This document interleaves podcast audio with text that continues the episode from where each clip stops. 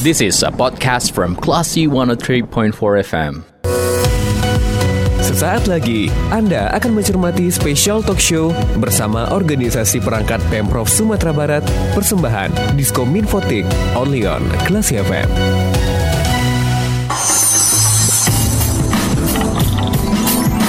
Special Talk Show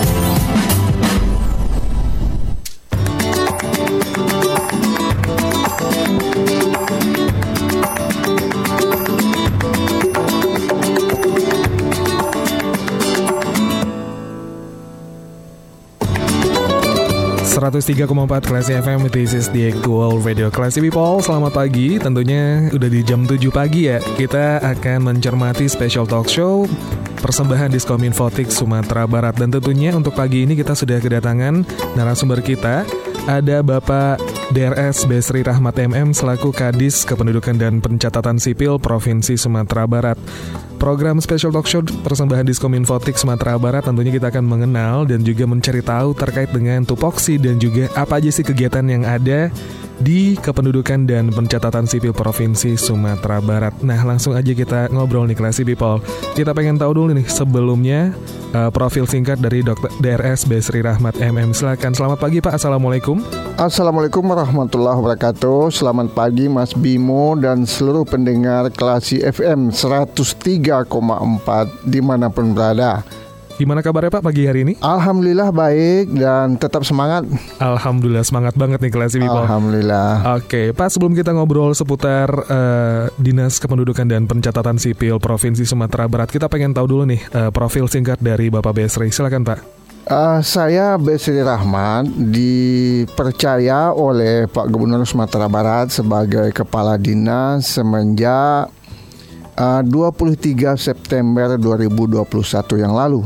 Uh, sebelumnya saya lama bertugas di Kabupaten Padang Priaman Uh, lama juga di lapangan sebagai camat sekitar 12 tahun. Begitu okay. gambaran ringkasnya kira-kira Mas Bimo. Oke, okay, berarti udah lama ya Pak ya, karir sebagai uh, abdi negara gitu ya Pak? Ya? Alhamdulillah ya? sudah sekitar uh, 30 tahun. Wah, luar biasa sekali. Nah, Bapak kali ini kan uh, kita bakal ngobrol terkait dengan Dinas Kependudukan dan Pencatatan Sipil Provinsi Sumatera Barat. Kalau boleh dijelaskan nih Pak, fokus dari uh, job description sebagai uh, Kadis Kependudukan dan Pencatatan Sipil itu seperti apa Pak tugas-tugasnya? Baik, uh, Dinas Kependudukan dan Pencatatan Sipil itu adalah salah satu OPD yang membantu gubernur dalam menyelenggarakan uh, penyelenggaraan tugas uh, pelayanan publik di bidang dokumen kependudukan ya banyak sekali dokumen kependudukan itu. Ada sekitar 23 dokumen mulai dari KK, KTP, kartu identitas anak, akte kelahiran, akte kematian, surat-surat keterangan dan lain sebagainya. Yang operasional penyelenggaraannya dilakukan oleh 19 kabupaten kota kita. Kemudian kita juga menyajikan data kependudukan uh, secara skala provinsi kepada seluruh berbagai pihak yang membutuhkan begitu kira-kira. Oke, berarti sudah uh, jelas ya Pak ya bahwasanya dari Dukcapil sudah ada nih tupoksi yang uh, solid Classy People dan sudah. tentunya dari strukturnya gimana nih Pak dari yang ada di Dukcapil Provinsi Sumatera Barat. Jadi di Dukcapil Provinsi itu ada satu kepala dinas ya, satu sekretaris, ada tiga bidang, bidang penyelenggaraan informasi administrasi kependudukan, bidang catatan sipil, dan bidang pendaftaran penduduk. Nah, lalu kita punya 19 kabupaten kota yang masing-masing kabupaten kota itu mempunyai dinas kependudukan dan pencatatan sipil yang secara operasional melayani uh, penyelenggaraan tugas-tugas penerbitan dokumen-dokumen kependudukan yang bersifat gratis. Jadi semua hmm. dokumen kependudukan itu gratis, tidak ada dipungut biaya apa pun sepanjang diurus oleh yang bersangkutan. Hmm. Jangan memakai calo, nah, begitu. Oke, berarti emang ada ya Pak ya kasus-kasus di mana mungkin masyarakat masih mengandalkan jasa calo. Iya, gitu ya, itulah yang harus kita berantas. Oke, nah Pak dari ruang lingkupnya sendiri, bagaimana kedudukan dari Dinas Kependudukan dan Pencatatan Sipil Provinsi Sumatera Barat?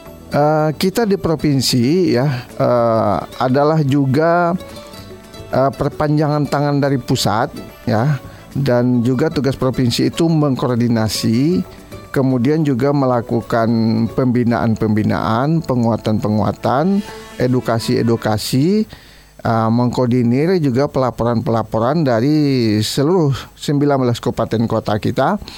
Untuk itulah yang nanti datanya kita sajikan ya secara berkala ada data konsolidasi bersih namanya yang diterbitkan oleh jajaran Dukcapil Dirjen Dukcapil ya. Hmm. Uh, data konsolidasi bersih kependudukan itu diterbitkan sekali enam bulan hasil dari verifikasi dan validasi data yang uh, dilakukan oleh 19 kabupaten kota dan provinsi keluarlah hasilnya sekali enam bulan uh, data konsolidasi bersih kita untuk yang terakhir ini jumlah penduduk Sumatera Barat itu adalah 5 juta 604 ribu 457 jiwa.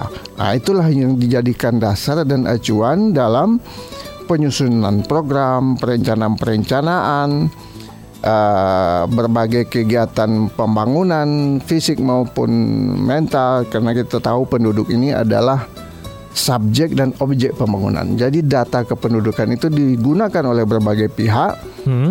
uh, dan dijadikan acuan berbagai kegiatan dalam uh, menyelenggarakan pemerintahan dan pembangunan. Begitu kira-kira. Oke. Nah, menurut Bapak sampai saat ini bagaimana uh, literasi atau mungkin wawasan masyarakat mengenai ini loh tugas pokok dari Disduk Capil uh, Provinsi Sumatera Barat. Apakah Bapak melihat masyarakat sudah cukup tahu atau mungkin masih banyak yang belum mengerti dari eh, kegiatan-kegiatan uh, yang ada di dalam Dukcapil Provinsi Sumatera Barat? Uh, secara umum masyarakat kita sudah cukup tahu ya, tapi masih juga ada beberapa yang uh, mungkin di daerah mungkin nggak uh, begitu masif mengikuti berbagai media, tapi secara umum uh, bahwa kita di provinsi maupun 19 kabupaten kota itu gencar melakukan uh, publikasi-publikasi, edukasi-edukasi maupun berbagai informasi kepada masyarakat dengan berbagai media, termasuk salah satunya dengan Alhamdulillah ini dilakukan oleh Klesi FM dengan Diskominfotik Provinsi Sumatera Barat.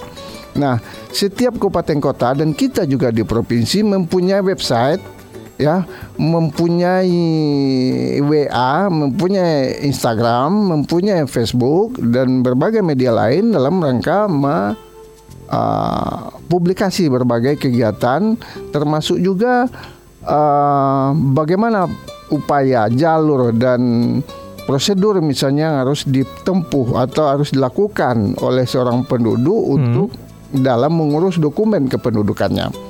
Dan dokumen kependudukan itu sekarang sebetulnya sudah sangat mudah dan murah.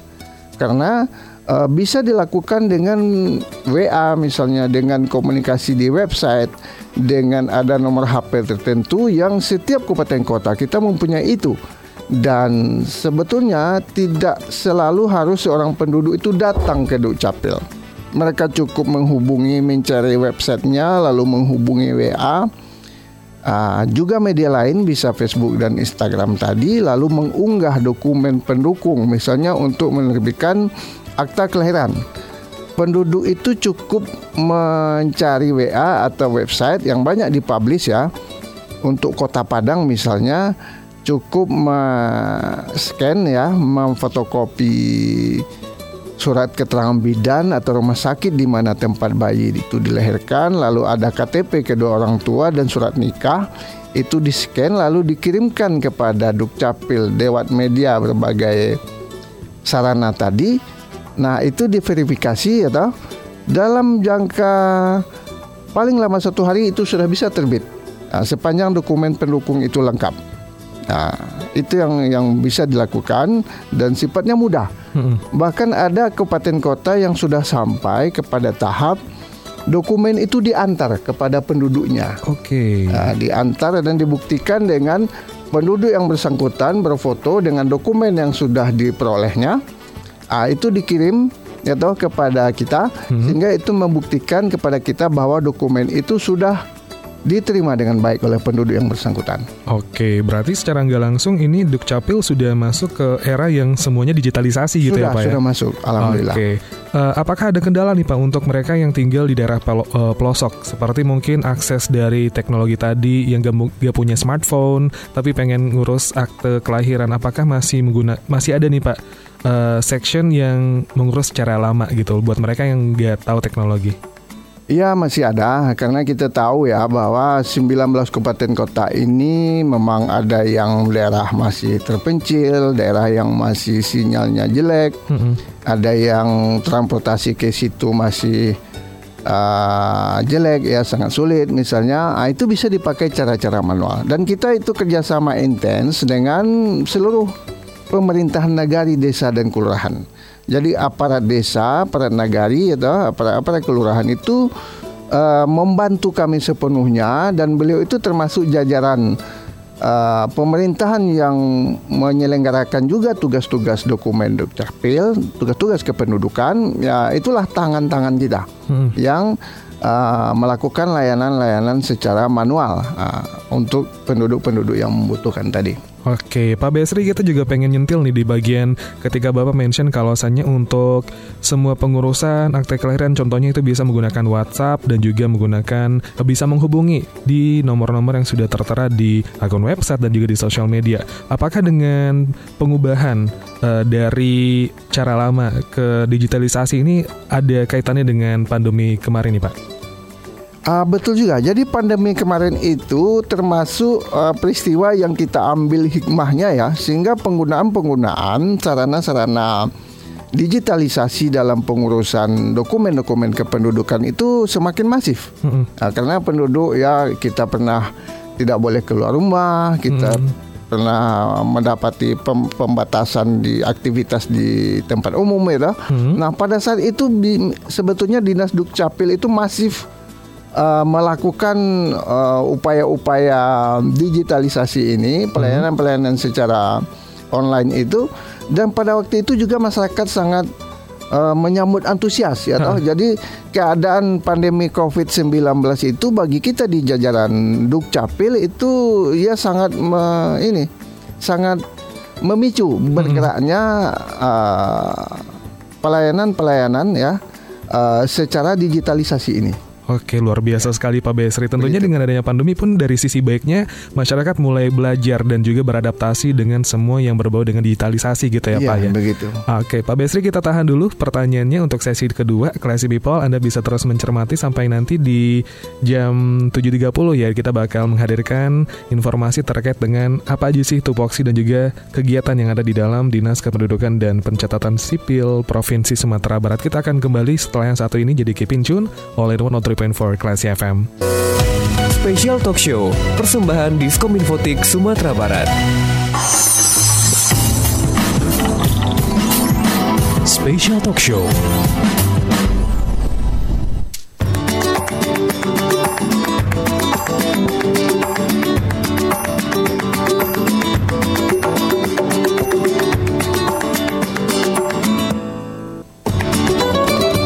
.4 Classy FM This is the actual Radio Classy People. Terima kasih masih mencermati Special Talk Show Persembahan Diskomin Fotik Sumatera Barat. Dan kali ini kita sudah eh, Bareng Bapak Besri ya Selaku Kadis dari Kependudukan dan Pencatatan Sipil Provinsi Sumatera Barat.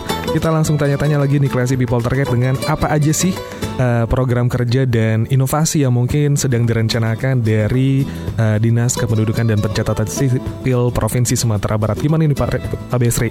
program kerja yang ada di dalam eh, Disduk Capil Provinsi Sumbar. Baik, eh, Dinas Kependudukan dan Pencatatan Sipil ya, sebagaimana kami sampaikan tadi, melakukan koordinasi, pengawasan, pembinaan, evaluasi, penguatan-penguatan, edukasi-edukasi kepada 19 kabupaten kota kita dan juga kesalang langsung kepada masyarakat.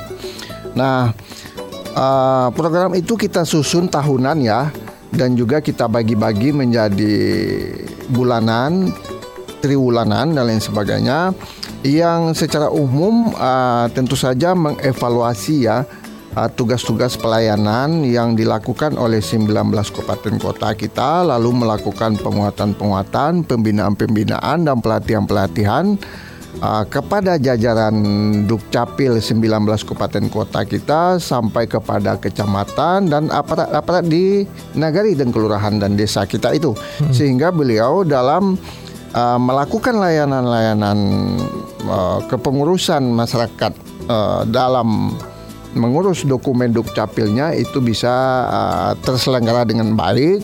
Kemudian dari hari ke hari itu semakin maju, semakin meningkat. Uh, kita sudah juga ciptakan ya, bikin berbagai inovasi-inovasi. Hmm. Inovasi kita itu kalau di tingkat provinsi ada 16. Uh, Alhamdulillah Mas Bimo dalam lomba inovasi antar SKPD tingkat provinsi itu kita sudah dua tahun berturut-turut memperoleh ranking pertama. Wah luar biasa Alhamdulillah. sekali. Dari inovasi-inovasi yang kita lakukan. Inovasi itu sifatnya adalah memudahkan, mencepatkan, mengefisienkan, memurahkan uh, layanan-layanan dukcapil yang uh, diberikan kepada masyarakat. Nah di tingkat kabupaten kota juga banyak sekali.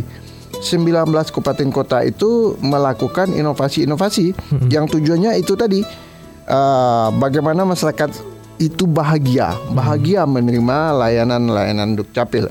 Yang terakhir itu yang terbaru adalah bahwa ada ya uh, beberapa kabupaten kota kita itu yang sudah sampai kepada tahap minta maaf. Oke. Okay. Minta maafnya begini. Misalnya dalam SOP-nya uh, eh, layanan suatu dokumen itu harus selesai paling lama itu tiga hari. -hmm Nah ternyata karena SDM yang kurang mungkin atau ada kerusakan teknis, listrik yang mati, jaringan yang ngadat misalnya toh. Ah, lalu ternyata molor dari tiga hari menjadi empat hari atau lebih misalnya. Nah kepala dinas yang bersangkutan itu sampai meminta maaf, hmm. meminta maaf lewat media ya lewat uh, aplikasi atau website atau komunikasi WA yang tadi sudah dilakukan dengan penduduk yang mengurus dokumen itu.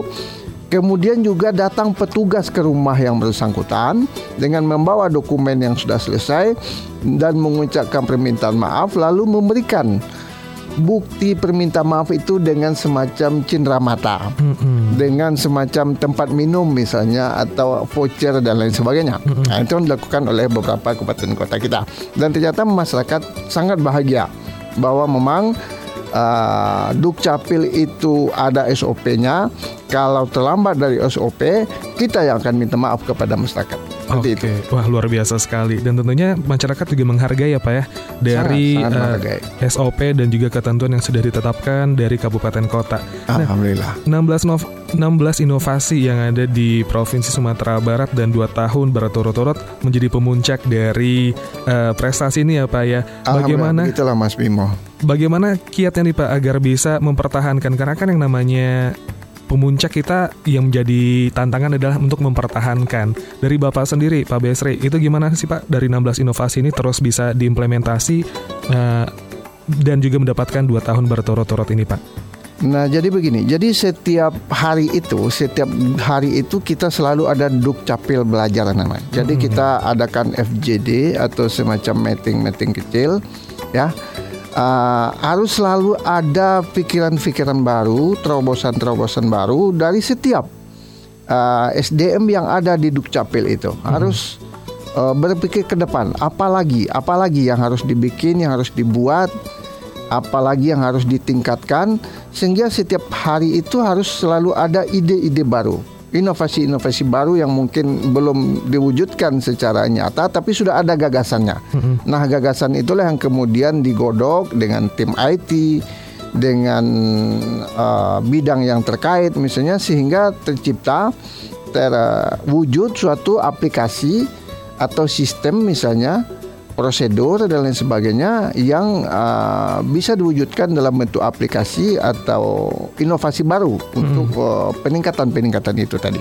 Oke, luar biasa sekali dan juga tentunya yang namanya gagasan itu penting banget ya Pak ya. Yeah. Karena bisa menjadi semacam terobosan baru apalagi dengan adanya uh, mengantarkan dokumen langsung ke lokasi. Ini sepun sih juga baru tahu nih kelas Bipal kalau uh, bahwasannya di Sdukcapil juga se seefektif itu untuk bisa memberikan layanan. Nah Pak, uh, dari yang sudah Bapak jelaskan tadi, apa aja sih nih Pak? Mungkin kendala-kendala yang dirasakan masyarakat terkait dengan mungkin digitalisasi atau mungkin dengan adanya pandemi. Oh kita nggak bisa ketemu nih langsung sama petugas yang ada di lokasi. Kendala-kendala apa yang Bapak dapatkan dari masyarakat nih Pak? Nah kendalanya ah, tentu saja pertama dari sisi kami ya. Dari sisi kami masih masih saja ada mungkin SDM atau petugas yang uh, belum memenuhi harapan sebagaimana yang kita harapkan. Nah itu selalu kita berupaya tingkatkan dalam segala lini. Hmm. Nah kemudian dari sisi sisi teknologi ya ada saja karena sistem pelayanan Dukcapil ini sudah siap terpusat sudah memakai sistem informasi administrasi kependudukan yang terpusat. Hmm. Jadi segala dokumen Dukcapil itu data kependudukan itu sudah terhimpun dalam suatu big data secara nasional ada di pusat. Nah, kita di kabupaten kota ini sekarang hanya menjadi operator. Jadi kalau ada dokumen kependudukan yang mau diurus atau mau diterbitkan, nah operator kita, ADB kita, administrator data kependudukan itu bekerja uh, terkoneksi dengan pusat ya mengidentifikasi atau memverifikasi dokumen-dokumen kependudukan yang mendukung untuk terbitnya sebuah dokumen katakanlah akta kelahiran tadi ya hmm. nah itu diverifikasi secara terpusat itu membutuhkan jaringan oke okay. jaringan signal ya nah, kadang-kadang ada saja mungkin listrik yang mati lokal hmm. misalnya atau jaringan yang agak lemot sehingga waktunya menjadi uh, molor misalnya. Hmm. Kemudian dari segi kependudukan kita, penduduk kita, penduduk kita itu ya tentu saja masih ada sekian persen yang kurang uh, akrab dengan teknologi, yang tidak punya smartphone, yang jarak tinggalnya jauh. Nah, itu kita upayakan dengan memasifkan itu tadi perangkat kita, perangkat kita yang ada di nagari, desa dan kelurahan. Dan kita dalam mengantar dokumen kependudukan itu bekerja sama dengan uh, jasa kurir misalnya dengan ojek dengan eh, orang-orang uh, lain yang hmm. kita tunjuk yang kita kerjasama untuk uh, mengantarkan secara fisik dokumen kependudukan kepada penduduk-penduduk yang jauh atau hmm. yang sulit dijangkau itu tadi. Oke, dan tentunya secara keseluruhan kualitas kerja dari Disduk Capil Provinsi Sumatera Barat sudah meningkat nih Classy People. Uh, di samping adanya kendala teknis seperti yang Bapak jelaskan tadi ya Pak ya. Oke, nah saya juga melipir ke disdukcapil.sumbarprof.co.id nih Classy People. Ini merupakan situs resmi dari Disduk Capil Provinsi Sumatera Barat. Untuk Anda yang ingin mencari tahu tentang kontak di mana melakukan pengaduan atau mungkin informasi terkait dengan kebutuhan pelayanan uh, Dukcapil bisa Anda akses ke sini. Dan terakhir nih Pak Sri, sebelum kita menutup kebersamaan kita, kira-kira uh, ada pesan yang bisa Bapak sampaikan kepada pendengar kita terkait dengan ini loh Dinas Kependudukan dan Pencatatan Sipil Provinsi Sumatera Barat. Silakan Pak Besri. Ya, Dinas Kependudukan dan Pencatatan Sipil itu bertugas melayani secara total seluruh masyarakat kita. Uh, tugas itu kami laksanakan dengan harus membahagiakan masyarakat. Jadi hmm. masyarakat yang menerima layanan Dukcapil itu harus bahagia dan itu sangat berarti dalam, sangat berarti paripurna, sangat berarti efisien, murah, efektif, gratis dan lain sebagainya. Dan upaya-upaya yang kami lakukan tentu saja kami mohon dukungan doa restu dari seluruh masyarakat bahwa memang 5 juta lebih 5 juta 600 ribu lebih penduduk Sumatera Barat yang kita harus layani kependudukannya itu adalah pekerjaan yang tidak mudah. Hmm. Tentu saja tetap ada kelemahan, kekurangan, keluhan masyarakat itu tetap masih ada.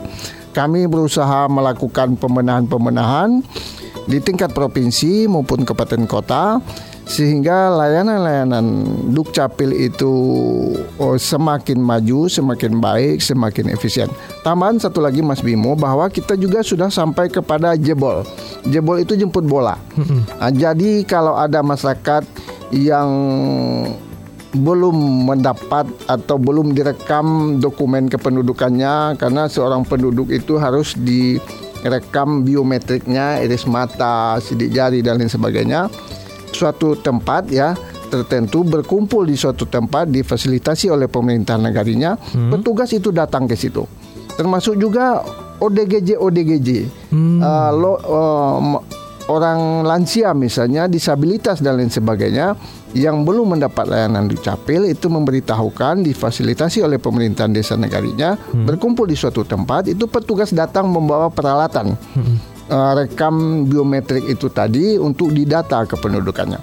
Karena secara data masih ada sekitar eh, tiga persen lagi dari seluruh penduduk Sumatera Barat ini yang belum mendapat eh, data kependudukan ya itu tadi ODGJ lansia eh, suku-suku terpencil dan lain sebagainya yang itu tentu saja butuh kerjasama dengan semua pihak eh, itu dapat terekam nah sehingga itu masuk dalam data kependudukan Oke, luar biasa sekali. Itu dia Classy People eh, di special talk show kita ya, persembahan Diskom Infotik Sumatera Barat. Dan semoga apa yang kita sampaikan dan kita obrolkan bersama Bapak DRS Basiri Rahmat MM eh, itu bermanfaat untuk kita semua. Anda bisa terus mencermati special talk show Diskom Infotik Sumatera Barat setiap hari Selasa jam 7 pagi. Dan Anda juga bisa eh, mencermati kembali via aplikasi Klasi FM dan juga Spotify di mana Anda bisa akses di mana pun dan kapan pun. Terima kasih Pak Besri sudah meluangkan waktu di pagi hari ini dan akhir dari persembahan eh, special talk show kita di pagi hari ini. Untuk itu Klasi People jangan ke mana-mana, keep in tune oleh 103.4 Klasi FM di Actual Radio. Terima kasih, Anda baru saja mencermati special talk show bersama Organisasi Perangkat Daerah Pemprov Sumatera Barat, persembahan Diskominfotik. Cermati podcastnya di aplikasi dan website Klasi FM. See you.